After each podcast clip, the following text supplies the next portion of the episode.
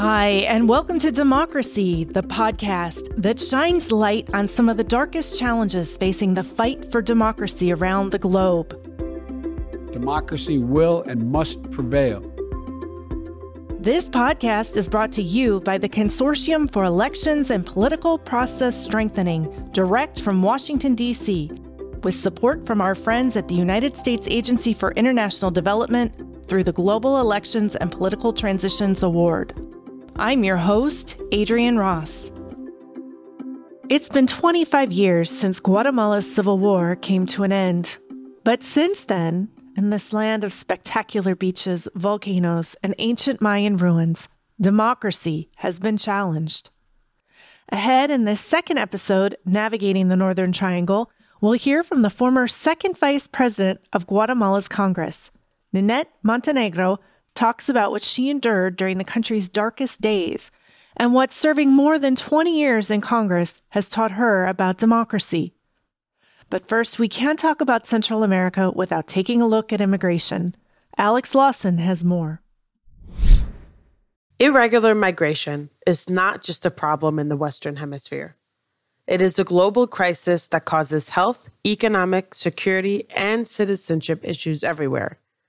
But even further south than the southern US border that people often think of for border issues, there are a couple of tiny towns that exist between Mexico and Guatemala where migration traffic has hit record numbers. The trail of migrants that come through these towns includes thousands of individuals who have been returned to their home country via planes and buses after failed attempts to reach the US and Mexico. So far this year, more than 15,000 migrants have been sent from Mexico to the tiny jungle town of El Ceibo in Guatemala. Meanwhile, in Guatemala City, the Congressional Migration Committee has been working to improve oversight of all the Guatemalan institutions which touch migration issues. Those members of Guatemala's Congressional Migrants Committee have been getting steady support from one of the consortium's partners. Today, we're joined by the country director from the International Republican Institute, Bernardo Rico, and his colleague, Julia Maria Rodriguez, who is the program manager on this team. They are both here now, direct from Guatemala, with more. You have recently returned from the border town of El Ceibo in Guatemala to see the facilities and talk with migrants and officials there. Tell us more about your trip. Who was with you? What did you find? And most importantly, why did you go there in the first place? Essentially, we went there to evaluate to see how the returning migrants are being treated at that particular border point. What had been happening was um, up until recently, even that border point in particular was um, an informal one. So it had only recently been made formal crossing point, both out of Guatemala and back into Guatemala. It's in a very remote part of the Petén jungle. There's virtually no infrastructure. No electricity was there up until recently, until they put in a diesel driven generator by the Guatemalan government. It's pretty much no man's land. And what had been happening was starting sometime in mid August, a lot of returning migrants um, that were being returned from the United States and from Mexico were just being left on the Guatemalan side of the border with literally no help at all from the Guatemalan authorities or others. We accompanied the members of the Migrants Committee of the Guatemalan Congress to the jungle, actually, like Bernardo said, to Ceibo border. The president and secretary of the committee joined us, as well as members from the committee that represent target municipalities due to their higher percentage of their irregular migration, mostly located in the western highlands country. You both talk a little bit about working with the Guatemalan members of the Migrant Committee. Can you can you tell us a little bit more about how your work led up to accompanying them to the border? Basically, we've been supporting this commission to address the main or key issues that have been uh, risen from and expressed from um, Guatemalan migrants in the U.S. in the U.S. and Mexico, Mexico, and here in the country. Those topics are related to the proposal reform to the National Council for Migrants. We supported the committee last year since the new uh, authorities of Conamigua were elected, and we provided all the platforms and all the mechanisms for this process to be seen, you know, and to be followed by by the migrants in the U.S., but the Guatemalan migrants in the U.S. and Mexico and in the, the Western Highlands, if where we have most of our migrant citizens, there was a need to oversee what was going on, if there were protocols to attend the migrants, if the government institutions have presence. So, what did you conclude from your own evaluations of the situation, and what additional steps do you think the government of Guatemala should be taking to help migrants return to the country? Obviously, the acute crisis is how to address and treat the returning migrants. And one of the um, immediate first measures that was taken by uh, the Mexican and Honduran government and f- financed by the Mexican government was to put these migrants on buses that were actually very clean and well kept and whatnot to return them, most of them, uh, to Honduras. Part of the challenge that we saw there, um, and again, that day we were there, you know, there was a lot of uh, military and national police security. So we probably saw a little more unorderly process than is normally the case.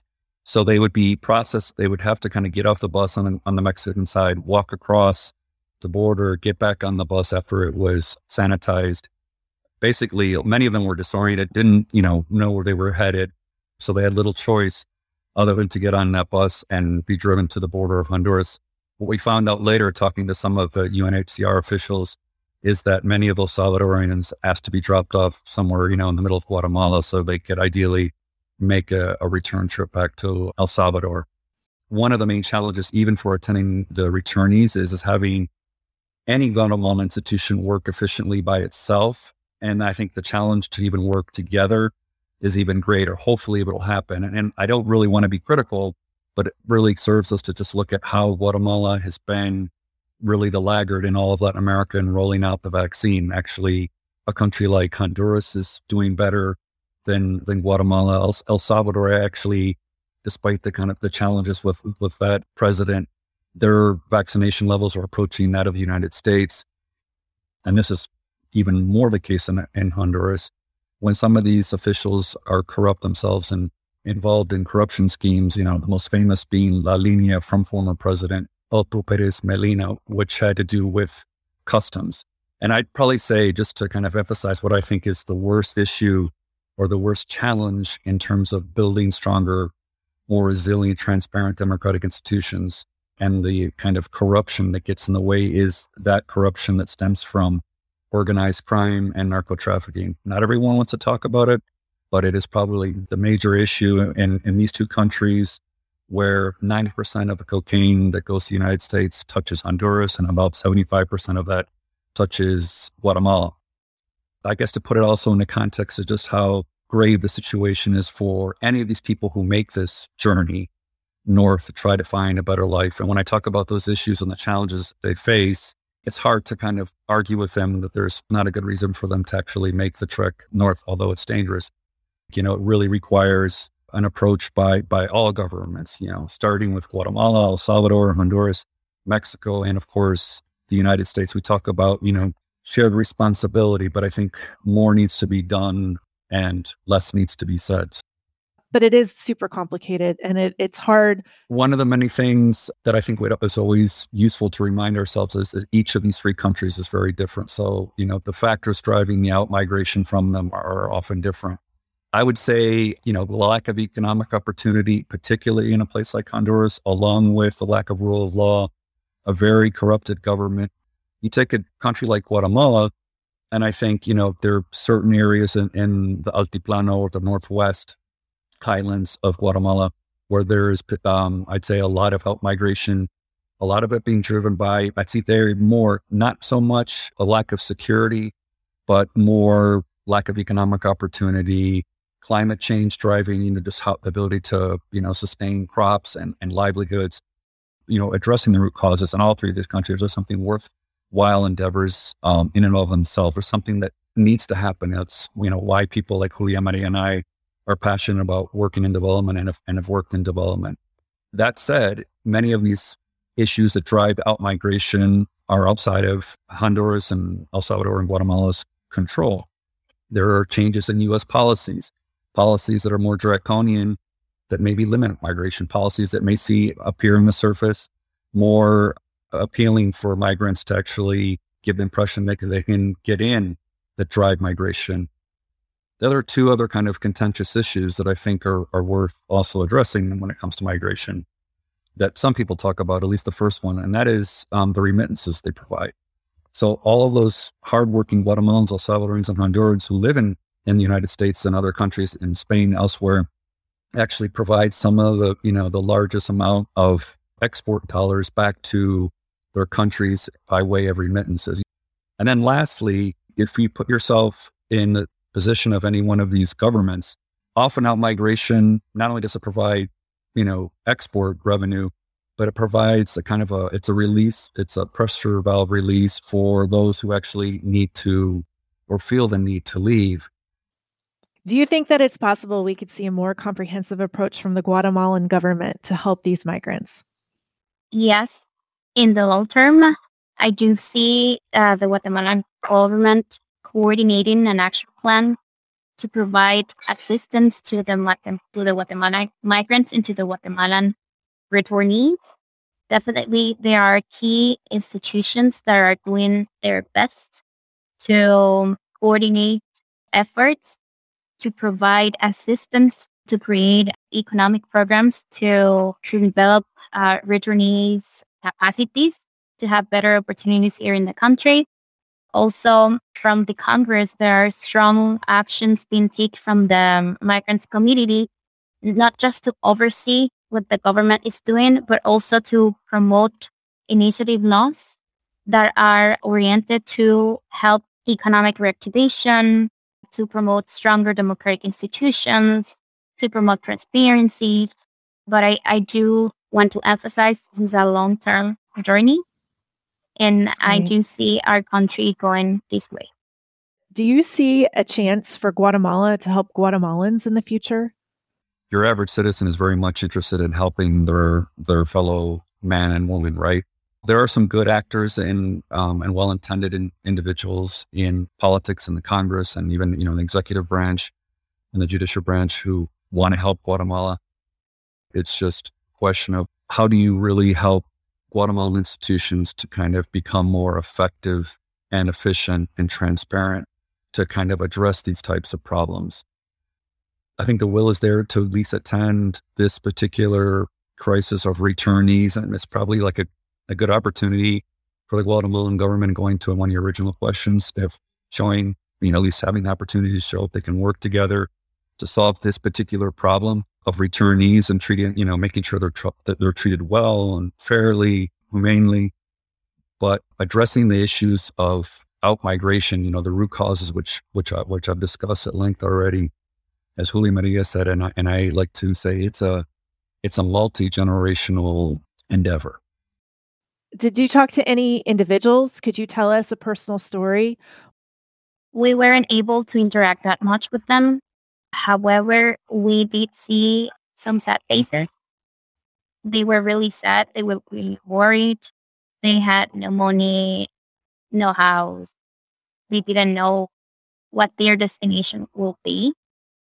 The buses took the the migrant returnees to the to the border between Guatemala and Honduras, but there were like many Salvadorans in those buses in those buses, and they didn't know how to get to their countries, you know. One of the biggest results of our visit to the Ceibo border is that the migrant committee coordinated a technical roundtable, which includes all the authorities that are related to the migrant issues, to the migration issues, sorry. The migrant committee asked for an action plan to the uh, Guatemala, uh, Conamigua, Conamigua, who is the which is the institution in charge of, you know, providing assistance to the migrant returnees. Since there was no action plan, since there is no infrastructure, infrastructure. So I think this is asking for this uh, action plan is the beginning of a long journey, but at least the first step has been done. What is the number one thing people should know about migrants in general or Guatemalans specifically? I think Guatemalan citizens, especially the migrants, are looking for a better future, a brighter future for them and for their families. If you ask them if they do want to go to the United States, migrate to the United States, they, they really don't. But that's the only opportunity they see to uh, help their communities, to help their families, and to have uh, and to have better economic opportunities. They are hardworking people. They are committed people. They have principles and values. They are very kind people. I think we should all learn that um, migration it's a right, and we all have that, and we all have that right to migrate, and we should treat Guatemalans, Hondurans, and Salvador Salvadorans as um, as individuals with rights and with dreams, and that's what they are doing. My request would be somehow for this discussion to move beyond the, or at least the understanding of what's going on, move beyond the international development professionals, you know, the U.S. Embassy, other embassies, U.S. Congress, to United States citizens to really try to understand why people decide to migrate, what is actually happening to them.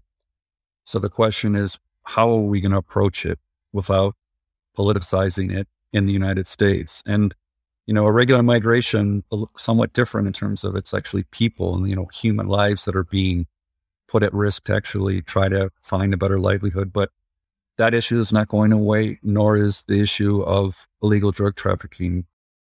Bernardo Rico, Julia Maria Rarias, and Guatemala, thank you so much for being here today.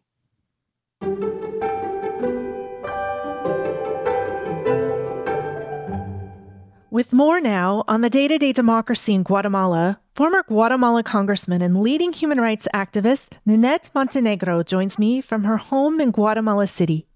Ninette survived some of the darkest days in Central America. In 1984, her husband was shot and snatched by government security forces off the streets in Guatemala City. His case became one of the estimated 40,000 people disappeared during Guatemala's conflict, victims of the government's deliberate policy of terror. Ninette responded to the shock by creating one of the country's best known human rights groups, eventually introducing her own political party and serving many years in Congress. She's here now to share a candid assessment of Guatemala's corruption and much more. Thanks to Maria Olga Escobar for helping us out with the English. For those who don't know much about Guatemala's darker days, can you talk a little bit about what life was like then? En aquellos años, los años ochentas, difícil poderlo explicar. No había Estado de Derecho, había ausencia de garantías. In which we, it was very difficult not only for freedom of expression, but also the freedom to move around every part of the country. The situation was very, very delicate. There was no political participation of opposition parties until the year 1985, when the first transition to democracy took place. I say first because even if it was civil government, we were in the middle of an armed conflict. And during this first civil government, force, disappearance, and murders continued. There was a very iconic case of 12 students who in 1989 were detained, later disappeared, and they were cruelly murdered. This is the context in which we were at that time. What did it feel like to live in a situation like that? It was the 80s at that time in Guatemala. It was really scary, scary for me. What happened to me was that my first husband was kidnapped. And for me, that was uh, the horrible thing that happened to me. And that is the time when I decided to go to the street. So for us, it was very dangerous, very hard because we were demanding justice, but this corrupt structure was within the state of Guatemala. So for me, it was really dangerous and that changed my life completely. It changed your life completely, and you served in so many different capacities for Guatemala. And yet, if we fast forward to, to 2021, Congress still doesn't have a gender quota for women in Congress. How do you think representation for women in the congressional government is for Guatemala today? I see that more from a quota of power. We are suggesting clarity in the process. Actually, right now, we represent 51% of the whole population in Guatemala. So for us as women, it's very important to participate in the in the decision making process. We know, and as you all know, women receive more pressure of doing the work better and be more qualified and to be involved in political processes. So it is for us very important to strengthen their knowledge, their capacity, their empowerment, so they can apply to these jobs, but they can do it technically and efficiently as well. So right now, uh, power of quota is not our goal, it's more parity. And me, I enter, I finished my work in Congress two years ago. And I think the involvement of women in the political process has improved. Now we see in the ministries that women are participating more and more, but still we have a lot to go as well in this process. The current Guatemala president's administration has been the target of a lot of criticism and protests. Most recently, the attorney general ousted Guatemala's top anti corruption prosecutor, which landed him on the United States corrupt and undemocratic list. You yourself have been a longtime fighter for transparency and anti corrupt practices. What do you make of the streak of corruption we see throughout the administration right now? Today, once elected the board of directors in the Congress, and it's the same pattern as the other board of directors in the Congress that are corrupt. It just represents how weak the institutions are and how the lack of governance that we have in Guatemala. So for us, that is very that's very hurtful to the country. Also, I want to state that today the Guatemalan society has a lot of fear and they don't go out in the streets because they are really fearful of what can happen. The pandemic COVID affected a lot of the Guatemalan society. The economy dropped. Today, the society is more interested in restore their labor and restore all the things that they have to manage as families in the society rather than go to the streets and create criticize the government, the institutions, and also to fight for combating corruption. So for, for us, it's very damaging to the democratic process of Guatemala. Also, I think we're living dramatic moments in Guatemala in which the state has been captured, but this is not something new. It is a process that comes from many years ago, even during the armed conflict and mafia linked to organized crime was created. But today, I think there is a more direct participation of mafia and organized groups that finance political campaigns and even not only finance political campaigns, but also have a direct participation in some elected office. At this moment, the people are now in the edge, and when people are on the edge, they are apathic. Obviously, no matter how much the situation is heated, this is not going to change, and it's very possible that this is how we will end this government.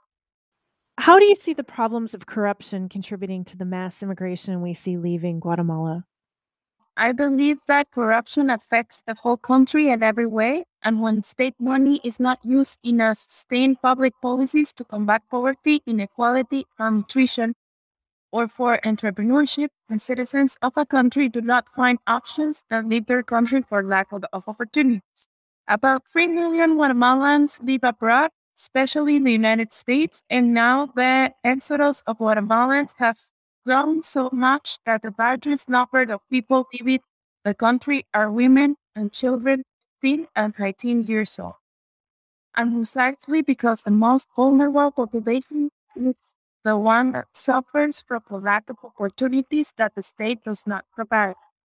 There are more than 2 million school age children outside the school system and 1.9 million preschool children also outside the educational system.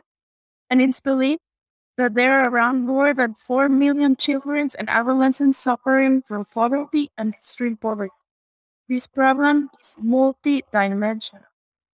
Do you think that the Guatemala government should be doing more to help people who are fleeing the country?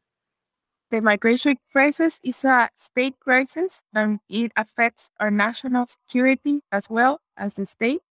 The role of the famous coyote in these countries. The coyote is for one people and for many of the population is very love the the person of the coyote because they will provide this opportunity to leave the country and to be in the United States.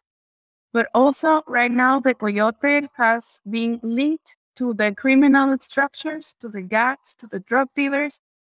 So right now that is a very dangerous situation that is affecting children, women, and youth. The coyote will charge each of women, men, or adolescents that is leaving to the United States around $1,000 to go to the United States.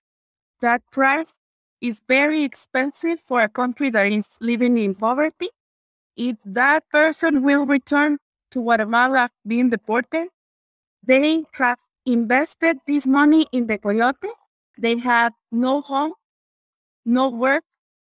So the the pay that they have to give to the coyote in order to stay in Guatemala, sometimes it will be his or her life. It is the state, together with the private initiative and sectors of society, who have to look for solutions. For me, this being fighting corruption, training people to learn to demand accountability from their leaders, learning to be a social addict for the good use of resources, especially at the local level where many mayors' offices do not have a unit for access to information.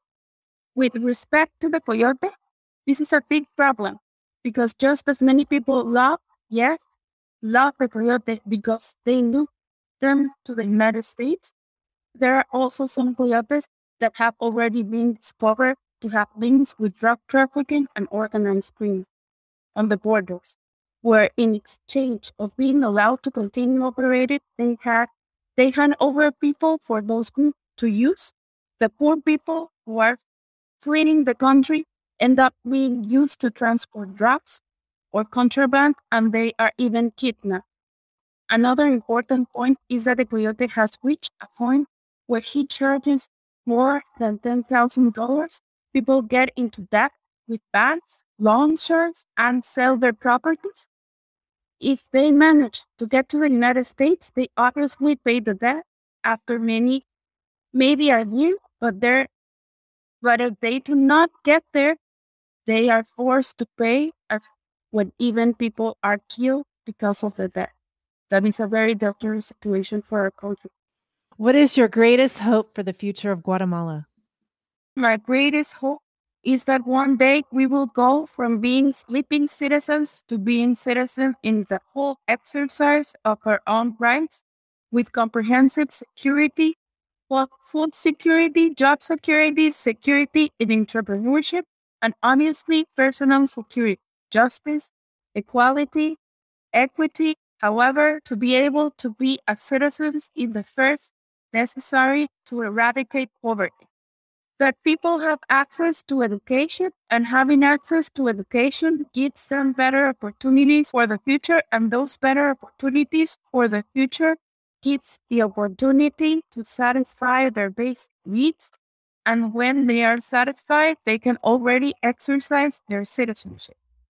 It seems impossible given the current situation but i believe that we can start with more or less the 30% that represents the middle class, which can exercise its citizenship and start fighting against corruption and impunity through the supervision of how the budget is executed, demanding accountability, and training other people until the population is empowered to understand that public money comes from the taxes of the citizens I believe that there is already a group of people to start training those people who live in remote places so that they can exercise their true citizenship that will really improve the conditions of the country and at least in 10 years eradicate extreme poverty and later on poverty. Accountability is the only tool that will help us a tool against corruption to empower us as citizens. Thank you. Thank you so much for your time. We really appreciate you joining us today.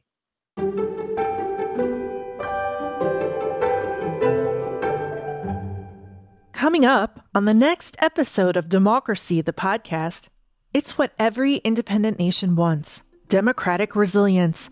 Find out what it takes to get a country like Sudan started on the path to prosperity and lasting independence. Then stick around. NDI's president, Ambassador Derek Mitchell, shares his personal stories from the front lines in the fight for democracy from Tiananmen Square to a Golden Lake era in Burma. You won't want to miss it. That's all ahead on our next episode of Democracy, the podcast.